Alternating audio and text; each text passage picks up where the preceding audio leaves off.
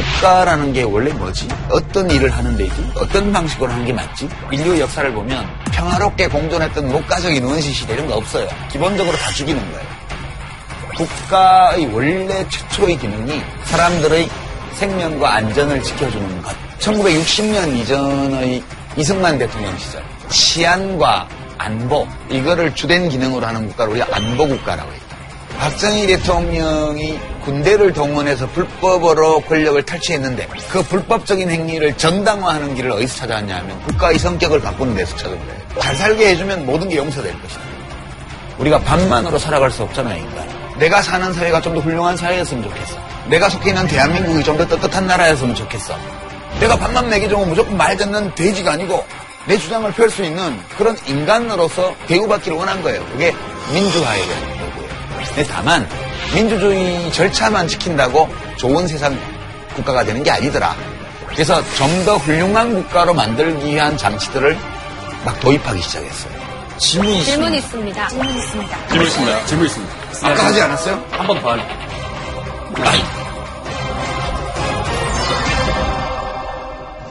대한민국이라는 이 나라의 역사를 정부 수립 이후의 역사나 1948년 이후의 역사만 살펴보면 우리가 경제만 압축 성장을 한 게 아니고요. 정치 사회도 압축 성장을 한 거예요. 압축 발전을. 한 단계에서 그 위에 다른 단계를 다음 단계를 축적하고 또 다음 단계를 축적해서 지금 우리나라는 안보 국가이면서 발전 국가이기도 하고 민주 국가이고 그리고 여기서 복지 국가를 얹을 수 있냐 없냐의 문턱에 있는 거예요. 그래서 복지 국가라는 건 뭐냐면 그냥 가난한 사람들한테 돈 주는 국가가 복지국가가 아니고요. 시민들 개개인을 다양한 형태의 익숙한 또는 새로운 위험에서 보호해주는 국가가 복지국가예요.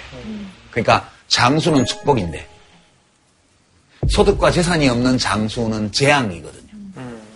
여기에서 사람들을 보호하기 위해서 노후연금 제도를 만들었고 우리도 있죠? 질병, 전염병을 막아주는 것만으로는 부족해요. 각 개인이 질병에 걸렸을 때 파산하지 않고 그 병을 치료할 수 있어야죠. 건강보험. 그 다음에 가난한 집 아이들도 기회를 가지려면 교육을 받아야 되잖아요. 그렇죠. 그러니까 국가교육. 보육에 관한 것도요. 보육에 관한 것도 국가가 엄청난 힘을 쓰고 있죠. 보육을 안 해주면 여자, 여성들이 위험에 처하죠. 경력이 단절될 위험. 사회생활을 포기해야 될 위험. 그러니까 우리가 살아가면서 느끼는 또는 맞닥뜨리는 각종의 위험에서 시민들을 최대한 보호하는 국가가 복지국가예요. 그러다 보니까 물론 가난한 사람에게는 돈을 지원해야죠, 생활비를. 그리고 부모가 가난한 사람도 교육받을 수 있도록 해줘야죠. 차별받지 않고 능력 있는 사람은 취업할 기회를 줘야죠. 늙어서 외롭고 병들고 고통스러워서 죽고 싶다 이런 생각을 하지 않도록 제도를 갖춰야죠. 이 모든 것들이 다 복지국가라는 이름으로 말하는 거예요.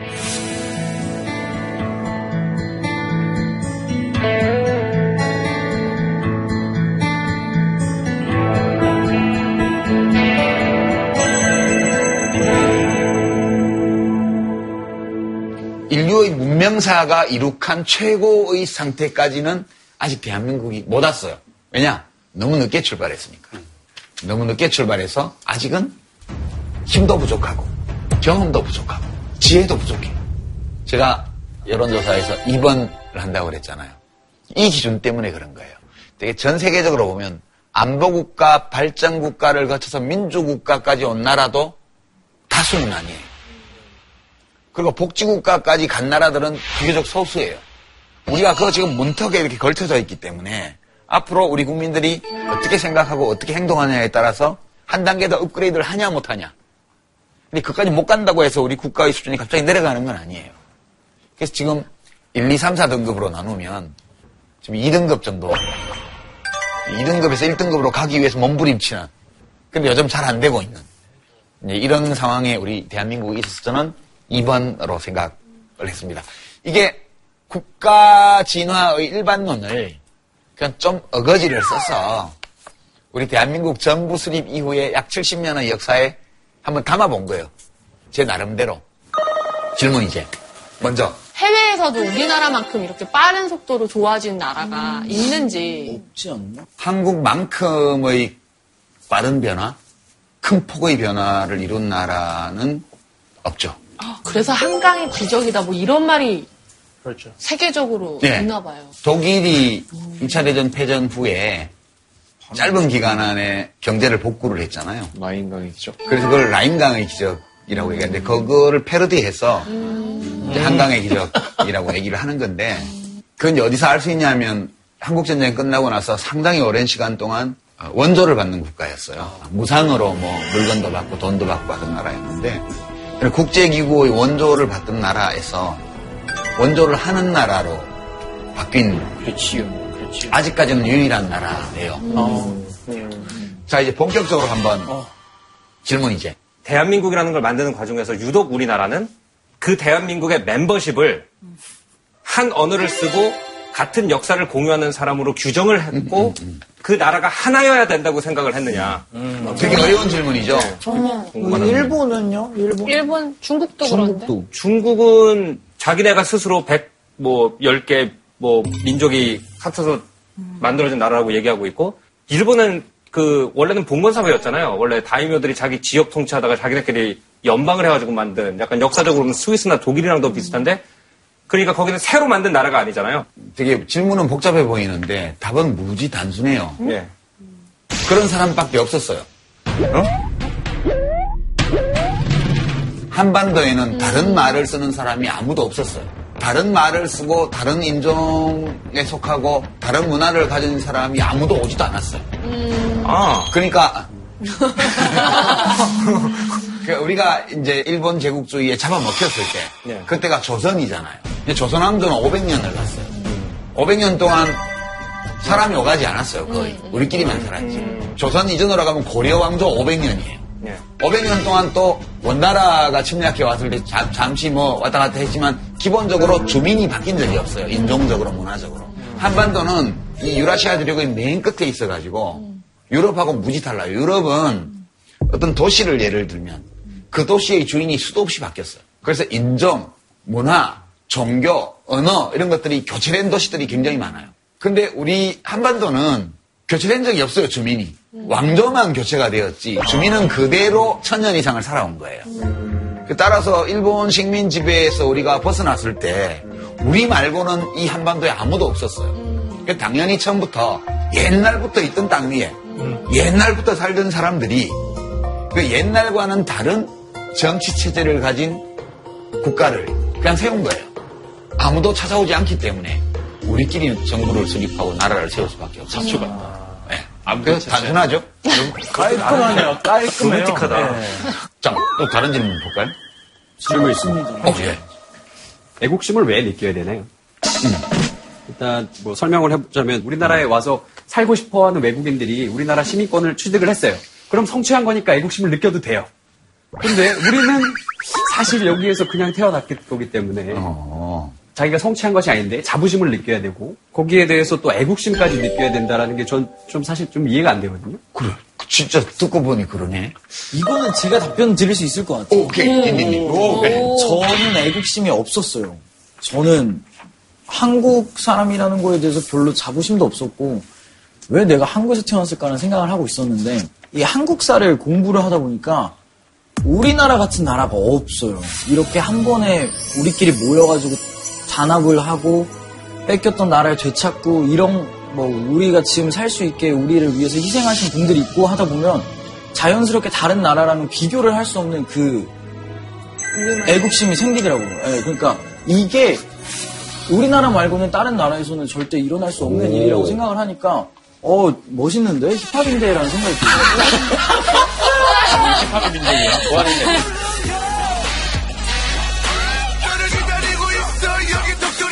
비슷한 생각으로 저도 딘딘처럼 만약에 국가가 존재하지 않는다면 나를 누가 보호해주며 그렇죠. 나의 안전을 누가 지켜줄 것인가라고 생각하면 당연히 애국심은 있어야 되는 감정이라고 저는 생각해요.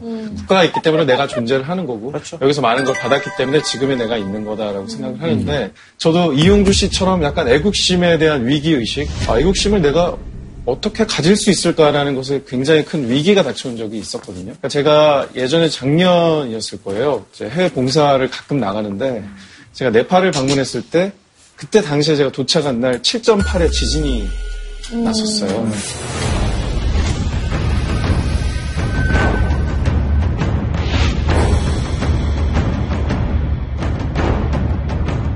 사람들이 막 죽고 묻히고 그리고 제가 약간 또 오지에 있었기 때문에 돌아오는 어떤 비행기를 제가 탈 수 있을지 없을지 너무나 긴박한 상황에서 제가 그때 당시에 이제 외국에 오면 문자를 보내준다고 아까 얘기가 나왔었잖아요. 저도 당연히 문자를 받았는데 그 번호로 전화했는데 연결이 안 되는 거예요.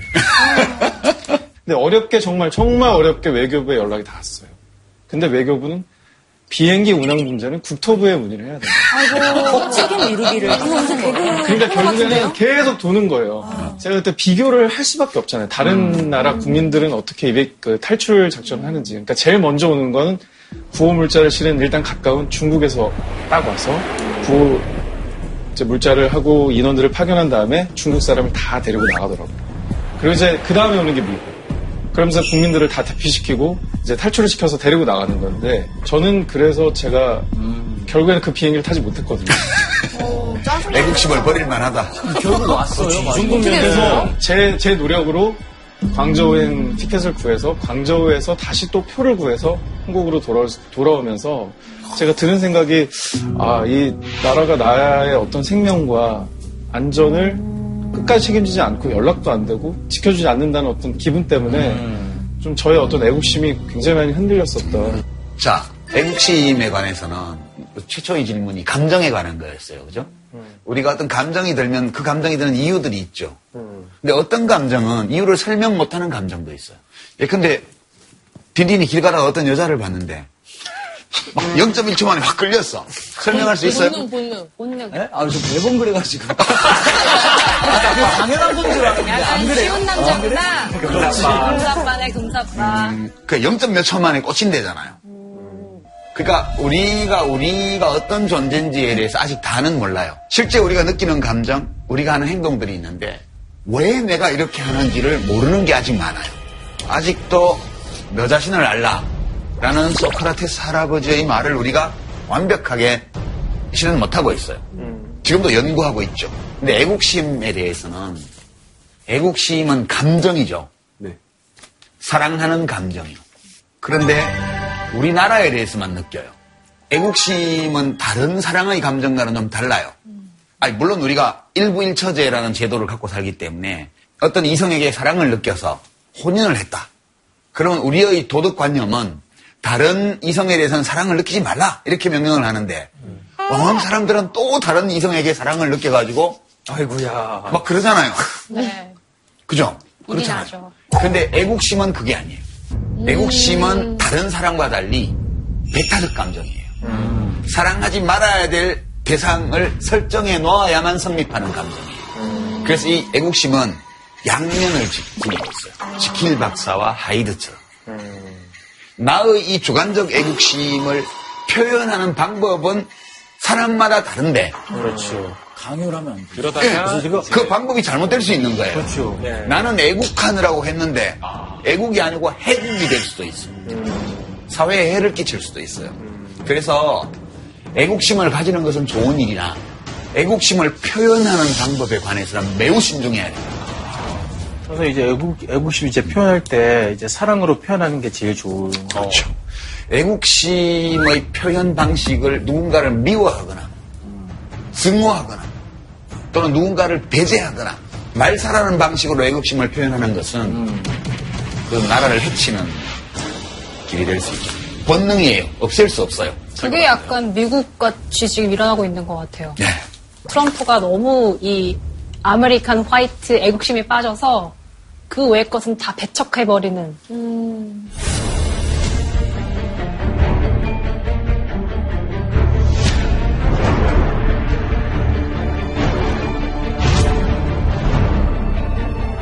애국심이 사랑하지 말아야 할 대상을 괴롭히는 쪽으로 가면 이 애국심은 침략주의가 되고요.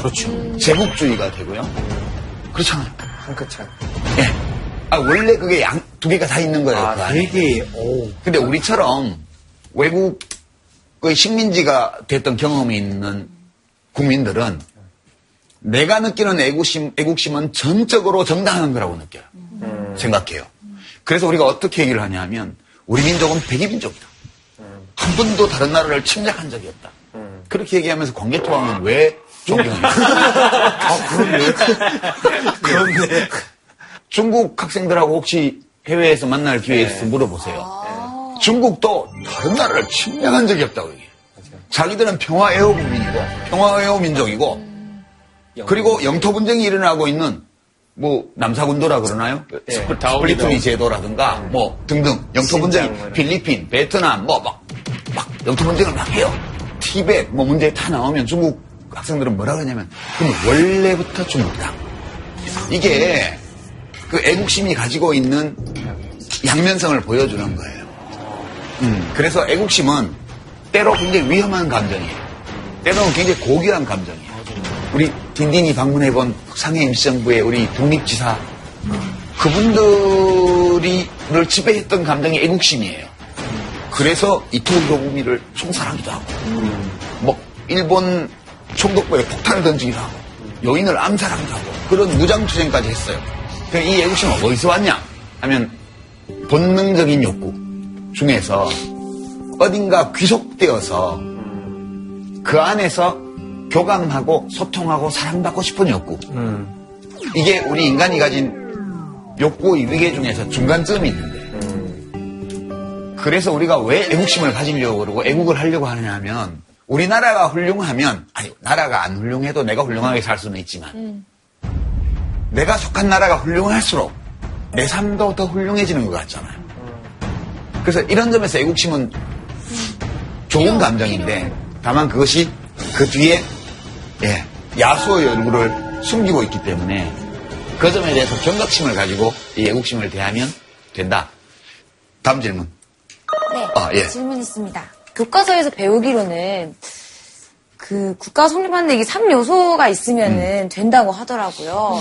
뭐 주권, 뭐 그리고 국민, 그리고 영토 이렇게 세 가지가 있으면 된다고 하는데 그냥 단순하게 그냥 생각해 봤을 때 정말 이 세 가지가 그냥 있으면 지금도 나라를 그냥 만들 수 있을까요? 그러니까 제가 궁금했던 질문도 완전 그래요? 똑같은데 새로운 땅을 발견했어요.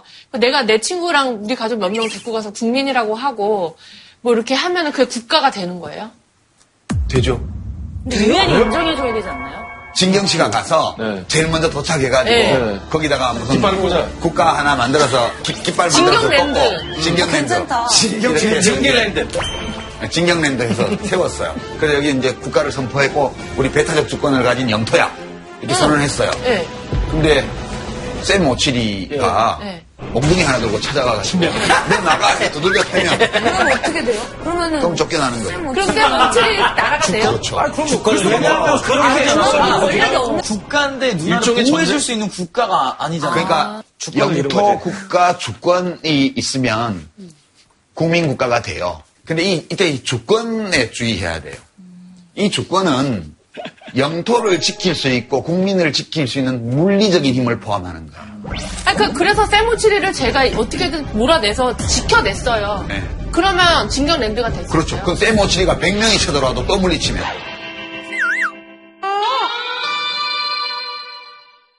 어. 이슬람 레반트 국가는 갑자기 국가임을 선언하고 힘도 갖췄습니다. 그러면 이걸 우리가 국가로 인정해야 되는 겁니다.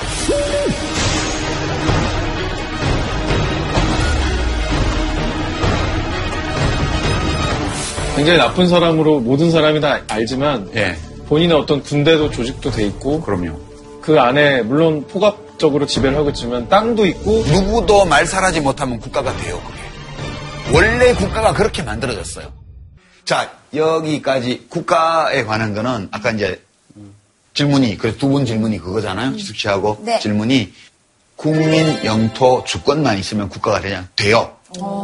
그런데 이 주권에는 외부의 침략과 위협에서 자기를 방어할 수 있는 물리적 강제력, 군대, 경찰, 이런 게 들어있는 거예요. 그거 그쵸, 못 그쵸. 만들죠? 그쵸. 예? 갑자기 이제 그 만들려면 만들지. 뭐 그래서- 누나 근데 뭐 진짜 누나 이게 현실이 아니라 땅이 없어요 지금 그러니까 너무 있을 수도 있어. 무슨 입장에 그렇게 생각하니까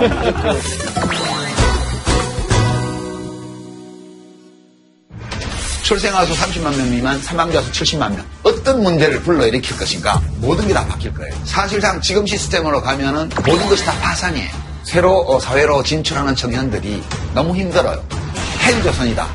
희망을 느끼기, 느끼기 어려운 사람들이 많은 사회예요, 지금. 어쩌면 매우 충격적일 수 있는 사진을 한번 보죠. 제가 준비를 해왔는데,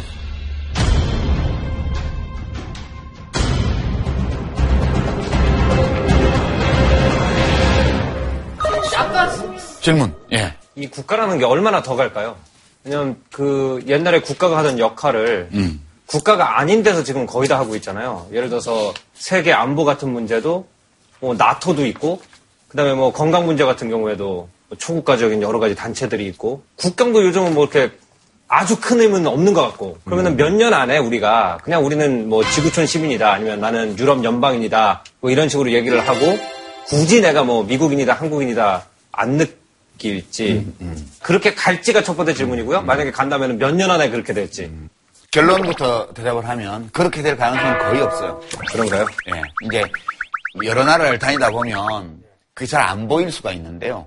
국민국가의 힘이 과거에 비해서 약해진 것처럼 보여요. 화폐도 지역화폐, 유로 같은 거. 네. 뭐열 몇 개 나라가 같이 쓰고 어, 그 다음에 군사동맹도 지역별로 해가지고 방어하는 것 같죠. 그러나 결정적인 문제는 국민국가만이 해결해요. 그런 결론에 갈 수밖에 없는 그래프를 하나 보여드릴게요. 인구 그래프인데요. 인구 피라미드, 정말 피라미드죠. 지금 우리가 보고 있는 게 2060년에 예측되는 인구 그래프예요. 완전 고려가다. 어, 지금 저거 딘딘 머리 같은데요? 어, 진짜? 딘딘 머리 같은데? 비슷한데? 아, 근데 다행인 건 여성분들이 더 많은 거 아니구나. 그게 다행이야? 나이 70에도 어, 그게 다행인 저 거야? 때문에 저 60살이에요, 60살. 그러니까 완전 삼각형이에요. 그죠? 60년에 이렇게 시작했어요. 여자 50만, 남자 52만. 태어난 애들이. 1960년 출생이 100만 명 넘게 난 거예요. 100만 명 넘게 태어난 거 이해. 2014년 거 볼게요. 이게 지금이랑 큰 차이 없으니까.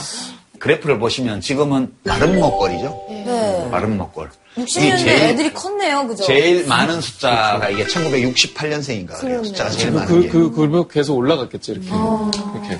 이렇게 되면 지금은 보면 핵심 생산 연령이라고 말하는 여기가 두텁기 때문에 괜찮은 편이에요. 그 대신에 1958년 개띠가 금년에 정년 퇴직을 시작해요. 김은국 씨가. 김은국 씨가. 여기 지금 80만 명씩 돼, 80만 명. 한 연령에.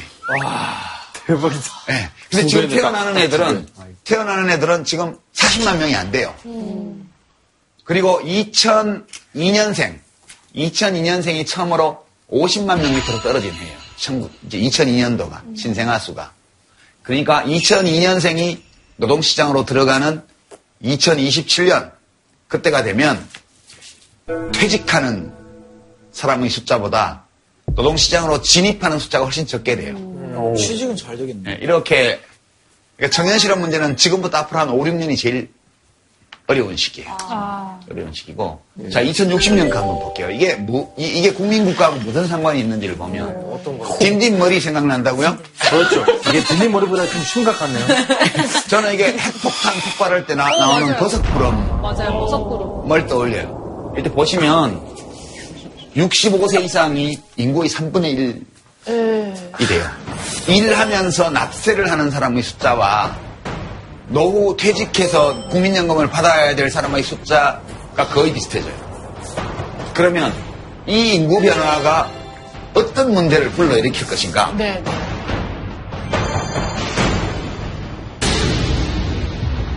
출생아 수 30만 명 미만, 사망자 수 70만 명. 모든 게 다 바뀔 거예요. 근데 이거를, 이거를 예측하고 이러한 변화가 몰고 오게 될 사회적 변화, 산업의 변화, 우리들의 삶의 변화, 요구되는 건축의 변화, 이런 것들을 미리 설계하고 디자인해서 준비해 놓지 않으면 저때 가면 이미 늦어요. 우리 스스로가 대비하지 않으면 이렇게 인구 구조가 되었을 때 2060년에 사실상 지금 시스템으로 가면은 모든 것이 다 파산이에요. 건강보험은 재정 감당을 못할 거고요. 국민연금은 기금이 고갈될 거고요. 그럼 노인들은 갈 데가 없을 거고요. 그러니까 이것이 어떤 변화를 몰고 오게 될지는 지금 예측을 다 하기는 어려운데 그러나 이 인구학적 변화, 인구 구성의 변화가 엄청난 변화를 몰고 온다는 것은 분명히 알아요.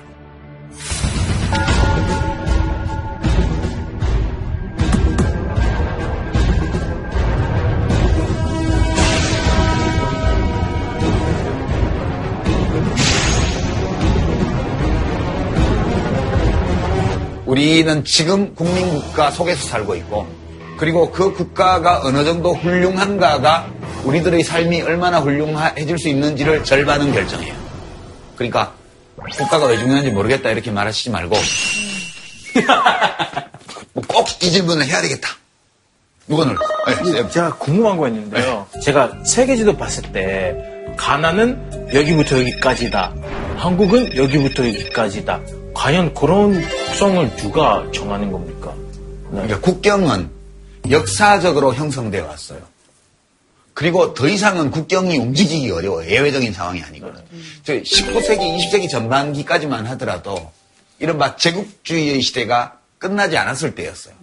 그리고 국민국가들이 완성되지 않았을 때였어요. 예컨대 1990년에 독일이 통일될 때 독일이 주변 국가들하고 다 합의를 했어요.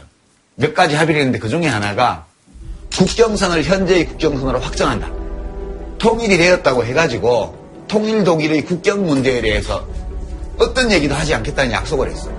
주변 국가들이 독일이 세졌으니까 통일을 해가지고 어제 옛날 영토를 돌려달라 그러지 않을까. 그러니까 그런 것들에 대해서 역사적으로 과거에 우리 땅이라고 주장할 수 있는 논거가 있는 어떤 지역에 대해서도 주장을 안 하겠다는 약속을 한 거예 요. 이미 다른 나라들이 국경으로 선포한 걸 그걸 100%다 존중한다. 그래서 주변 국가들이 양해를 다 해준 거예요.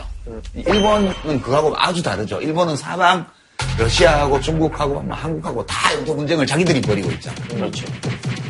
그러니까 일본은 지역 내에서 인기가 없어요. 그래서 지금은 21세기고 국민 국가의 시대고 이미 잠정적으로든 항구적으로든 확정된 경계선이 싹 다 그어졌어요. 이걸 변경시키려고 하는 시도, 이건 다 무력 침략이잖아요. 그래서 더 이상 영토 문제로 네. 대규모의 전쟁이 벌어질 가능성은 이제 거의 없다. 거의 없다고. 네, 그렇게. Крым всегда был и остается неотъемлемой частью России. Это убежденность, основанная на правде и справедливости, 질문 있습니다. 예. 요즘 우리나라 많은 사람들이 헬 조선이란 말을 쓰는데 이걸 탈출할 수 있을까라는 그런 생각도 들고요. 거기에 덧붙여서 그렇다면 좋은 국가와 나쁜 국가의 정의 무엇일까? 아, 예. 이건 참 답하기 어려운 문제긴 한데요. 지난주에 우리가 국가의 진화 과정에 대해서 좀 얘기를 나눴잖아요. 이제 그 기능들을 잘 수행하는 국가가 좋은 국가예요. 어쩌면 매우 충격적일 수 있는 사진을 한번 보죠. 제가 준비를 해왔는데 그 소녀와 독수리 퓰리처상을 받은 아주 유명한 사진이에요. 예.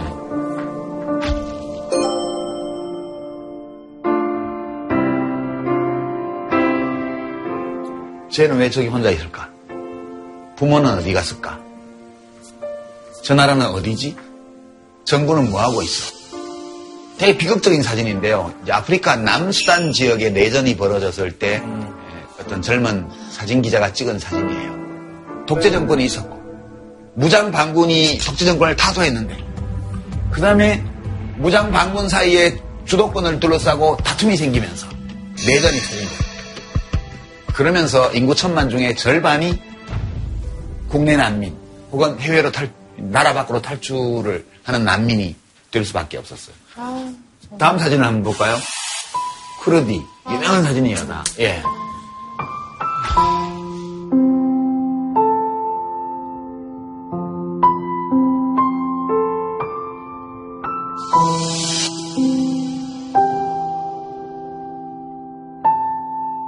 너무 못 보겠어.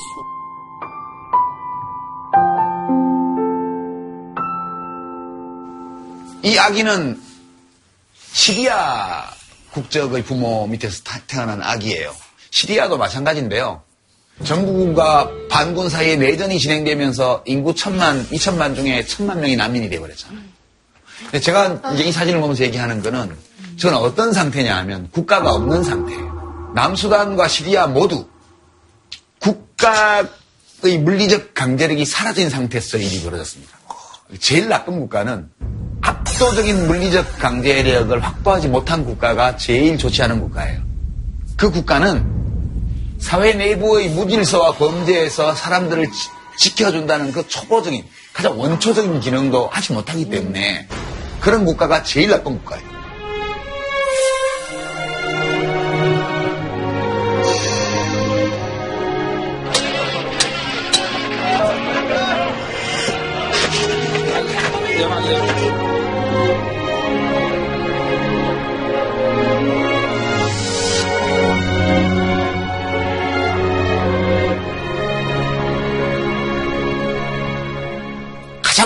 국가는 안보 국가로서 질서와 치안 유지, 국방을 확실히 하고, 그 다음에 그 국가의 구성원들이 물질적인 풍요를 노- 누릴 수 있도록 최대한 노력하고, 그리고 국가의 운영과 사회의 의사결정을 민주적으로 하는 나라. 아울러서 최고의 단계에 가면. 그 국민 개개인이 자기가 하고자 하는 방식대로 살아갈 수 있게끔 여러 가지의 오래된 또는 새로운 사회적 위험에서 시민들 개개인을 최대한 보호하는 복지국가. 앞으로는 또 달라질지도 몰라요. 왜냐하면 기술적 조건, 사회적 환경, 이 모든 게 바뀌기 때문에 그러면 작가님 생각하실 때 지금 현존하는 지구상의 나라 중에 그걸 제일 잘 수행하고 있는 최고의 나라, 그나마 최고의 나라에 가깝다라는 국가는 어디예요? 그건 일반적으로 가장 이상적인 예, 세계 시민들이 가서 살고 싶어 하는 나라예요. 이게 되게 어디에 몰려 있냐면 북유럽, 노르웨이. 예, 스칸디나비아 3국을 포함해서 그다음에 서유럽의 강소국들. 그러니까 나라 규모는 작고 인구도 많지 않지만 국민 소득이 굉장히 높고 어,治안이 안정적이고 그리고 자유롭고 뭐 룩셈부르크, 뭐 덴마크, 네덜란드 이런 나라들이 대박. 예, 여론조사를 해보면 아까 우리가 1, 2, 3, 4로 나눴을 때 1등급 이 나라에 태어나는 거 대박이야라고 우리가 느낄 수 있는 그런 나라들이 지금 가장 훌륭한 국가들이에요. 객관적인 지표로 보나 주관적인 평가로 보나 그래서 우리가 그 나라들하고 자꾸 우리나라를 비교해서 헬조선 그러잖아요. 헬은 아니에요. 좀 힘들어요. 그죠? 이 IMF 외환위기 이후에 격차가 확대되어 왔잖아요. 지금까지. 모든 지표를 봐도 대기업만 일부 부자가 되고 새로 어, 사회로 진출하는 청년들이 너무 힘들어요. 그 괜찮은 그런 일자리들은 부족하고 다 비정규직, 임시직 이런 것만 자리가 나오고요. 최저임금 해가지고는 자기 밥도 제대로 못 사먹는 이렇게 돼 있어서 힘들어요. 그러다 보니까 이 힘든 것을 표현하기 위해서 헬조선이다 이렇게 말을 하는데 진짜 헬은 아까 우리가 본 우리의 최소한의 안전조차 지키지 못하는 그 정도 간 나라가 헬이고요. 지옥. 지금 한국은 예, 만족스럽지 못한 상태에 있는 국가예요. 어, 그리고 어쩌면 희망을 느끼기, 느끼기 어려운 사람들이 많은 사회예요, 지금. 그래서 우리 과제는 어떻게 이 문제를 해결, 또는 해결하지 못한다면 최소한 완화할 수 있는, 확 좋아지지는 않을 거야. 그러나 내일은 오늘보다 조금이라도 나을 것이고, 모레는 내일보다 또 조금 나을 것이라는 희망을 사람들이 가질 수 있는 상태로 옮겨가는 것. 그게 우리가 지금 살고 있는 이 국가가 가야 될 방향이라는 것은 아마 모두가 동의할 것 같아요. 아유, 오늘도 정말 이렇게 긴 시간 또 국가에 대해서 많은 생각을 할 수 있게 강의해 주신 작가님께 다시 한번 좀 박수 한번. 어, 예. 먼저 바꿨어요. 아, 우리 페이스북 질문 약간 소화해야 되는데. 자. 예요? 예, 저희 그 지난 회의에 이어서 JTBC 게시판에 엄청난 질문들이 많이 쏟아져 왔- 나왔는데 몇 개 나왔죠? 7,200개. 거의 1000개 정도 나오지 않았어요? 음. 있을 텐데 좀. 그, 이 질문들 중에 우리가 이야기하는 과정에서 좀 답이 되는 질문들도 많아요. 그러니까 답이 충분치 않았던 질문을 하면 국가하고 정부하고 어떻게 달라요? 라는 질문이 있어요. 국가와 정부. 어. 혹시 아주 간단하게 답할 수 있는 분 있어요? 그 국가라는 틀 안에서 정부가 바뀌면서 버전이 바뀌는 게 아닐까요? 국가 하드웨어고 이제 정부는 펌웨어다. 그치.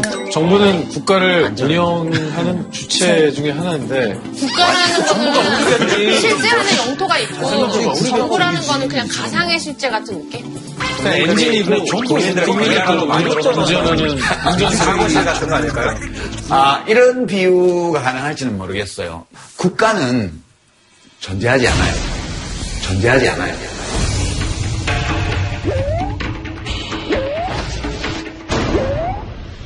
그것은 이론적으로만 존재하는 거예요. 국가는. 상상 속의 동물처럼. 상상의 네. 공동체. 우리가 자아를 갖고 있잖아요. 우리 몸을 다 해부해도 자아가 없어요. 분명히 우리 인격, 자아 이런 게 있는데 우리 몸 어디를 해부해도 인격이나 자아 이런 거 없어요. 인권? 없어요. 인권이 눈에 보이나요? 안 보이죠. 손으로 만질 수 있나요? 우리가 있다고 믿지만 실제로는 물질적으로는 없는 거예요. 사람들이 믿기 때문에 있는 거예요. 오. 국가도 그래요. 국가도 어디 가서 꽃갱이로 땅을 파봐도 국가 안 나와요. 국가는 우리가 존재한다고 믿는 거예요. 그냥 실제 존재하는 건 영토가 존재하고 국민이 있고 군대 경찰이 있는 거예요. 그러니까 국가는 실제 우리가 있다고 믿는데 실제 존재하는 건 정부죠. 어. 네, 나라는 자아의 모든 의지는 나의 행위를 통해서 나타나잖아요. 그래서 국가의 의지는 정부의 행위를 통해서 실현되고 드러나는 거죠. 되게 철학적이네. 예. 그런데 정부와 국가는 같지 않아요. 정부가 사라져도 국가는 존재할 수 있고요. 정부는 교체돼도 국가는 영속해요. 국가와 정부는 같지 않지만 현실에서 국가는 정부를 통해서 자기 모습을 드러내죠. 그래서 우리가 국가를 개선하고 싶으면 정부를 개선해야 돼요. 맞네. 그 정부는 누가 구성하냐? 국민들이 선거를 통해서 구성하죠. 그래서 종국적으로 한 국가의 수준은 적어도 민주주의를 하는 나라에서는 국민의 수준을 따라가는 거예요. 그, 자, 이제 아, 정말. 마지막 하나, 하나만 더? 소개할게요. 깊은, 깊은 또 감동. 배우셨어요? 이 수업은 정말 돈 주고도 못 듣는 아, 진짜 수업이네. 깊다, 이거. 예. 이분은 소규모 제조업을 하는 40대시래요.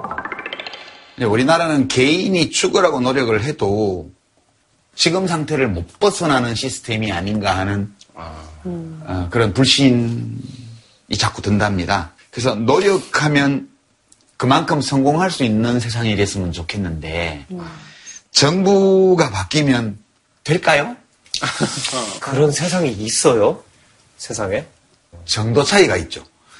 노력한 만큼 성공하는 세상은 없어요. 없죠. 근데 노력한 만큼 실패하지 않는 세상은 있으면 좋겠어요. 노력해도 실패할 수 있어요. 왜냐하면 우리 인간이 하는 일에는 우리가 다 예측하고 기획할 수 있는 게 아니거든요. 제 실패한다고 한강에 가서 자살을 하는 정도는 아니었으면 좋겠어요. 어. 한강의 기적이라고 하는데 사실 맞아요, 요새는 맞아요, 거의 맞아요. 한강에 가서 뭐 자기 그렇죠. 한 번의 실패가 끝이라고 거의, 생각하는 네, 끝이 돼버리는 경우가 있으니까. 이 질문을 제가 왜 소개했냐면 국가가 뭔데요라는 이 수업의 최종 결론이에요. 이 최종 결론에 맞닿아 있는 질문이에요. 이분이 아마 이렇게 생각하지는 않을 거예요. 노력하면 자기가 노력한 만큼 그에 비례해서 성공이 주어지는 거 이런 거는 불가능하죠. 왜냐하면 여러 가지 우연이나 운이나 개인 간의 능력의 차이나 이런 것이 있기 때문에 자기가 노력한 만큼 그에 비례해서 성공해야 된다고 생각 안 할 거예요. 다만 노력과 그 결과 사이의 관계가 우리가 받아들일 수 있는 범위에 있어야 된다. 이게 이분이 생각하는 정의예요. 정의. 그러니까 이제 국가의 기능에 대해서 우리가 지금까지 쭉 살펴봤어요. 근데 이런 국가의 기능을 통해서 종국적으로 국가가 이루려는 게 뭐냐? 그러니까 어떤 국가냐 이렇게 묻는다면 저는 정의로운 국가라고 생각해요. 그럼 훌륭한 국가는 뭐지? 결국은 훌륭한 국가는 사람들 사이에 정의를 수립하는 국가가 훌륭한 국가예요. 정의라는 건 뭐냐 하면 어떤 귀한 것, 가치 있는 것을 그것을 받을 만한 자격이 있는 사람에게 돌아가도록 하는 게 정의예요. 노력한 양과 성공의 정도가 1대1의 관계, 완전 비례의 관계에 있는 사회가 안 된다는 건 나도 안다. 그러나 우리가 가지고 있는 상식과 도덕과 정의에 대한 우리의 관념에 비추어 볼 때 적어도 어떤 사람이 노력을 했다면 대체로 노력한 꼭 그만큼은 아니지만 우리가 받아들일 수 있는 정도의 보상을 주는 사회여야 정의로운 사회 아니냐. 저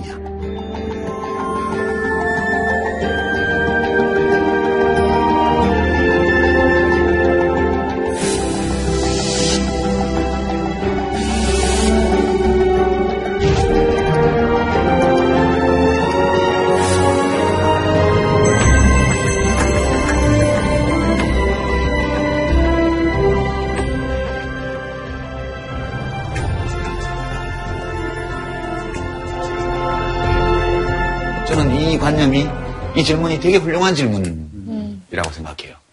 국가가 최종적으로 무엇을 이루어야 되는가에 대해서 많은 시사점을 주는 질문이라고 생각해요.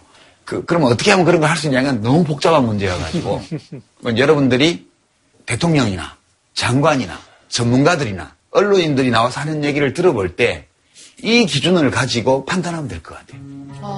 과연 저렇게 하면 정책을 이렇게 바꾸고, 뭐 사람을 이렇게 바꾸고, 뭐 정부 조직을 이렇게 바꾸고, 사업을 이렇게 바꾸고 하면 그래도 열심히 노력하는 사람이 외면당하고, 무시당하고, 천대받고, 이렇게 해서는 안 되지 않냐. 이런 생각, 저는 이게 올바른 생각, 옳은 생각이라고 보고요. 국가는 이 40대 제조업을 한다는 분들, 분은 이 질문, 이거에 대해서 좀 생각하면서 정부 운영을 하면 좋겠다. 그런 뜻에서 이 말씀을 드립니다.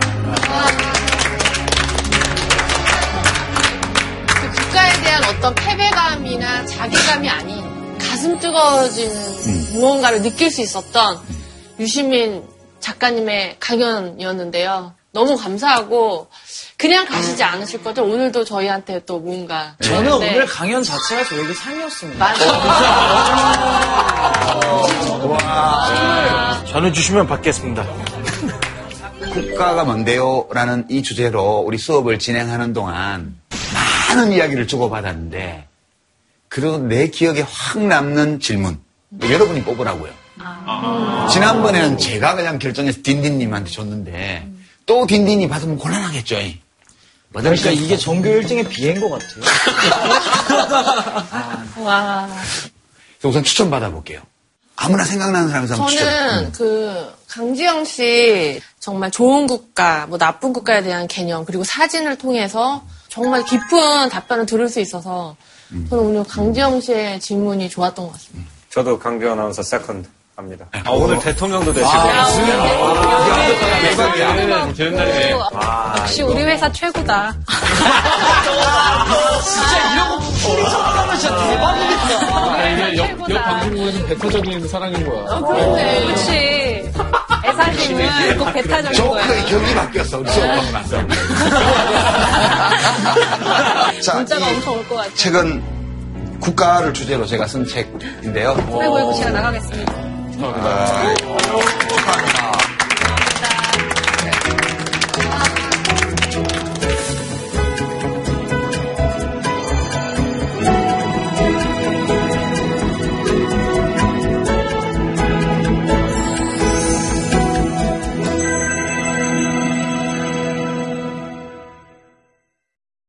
JTBC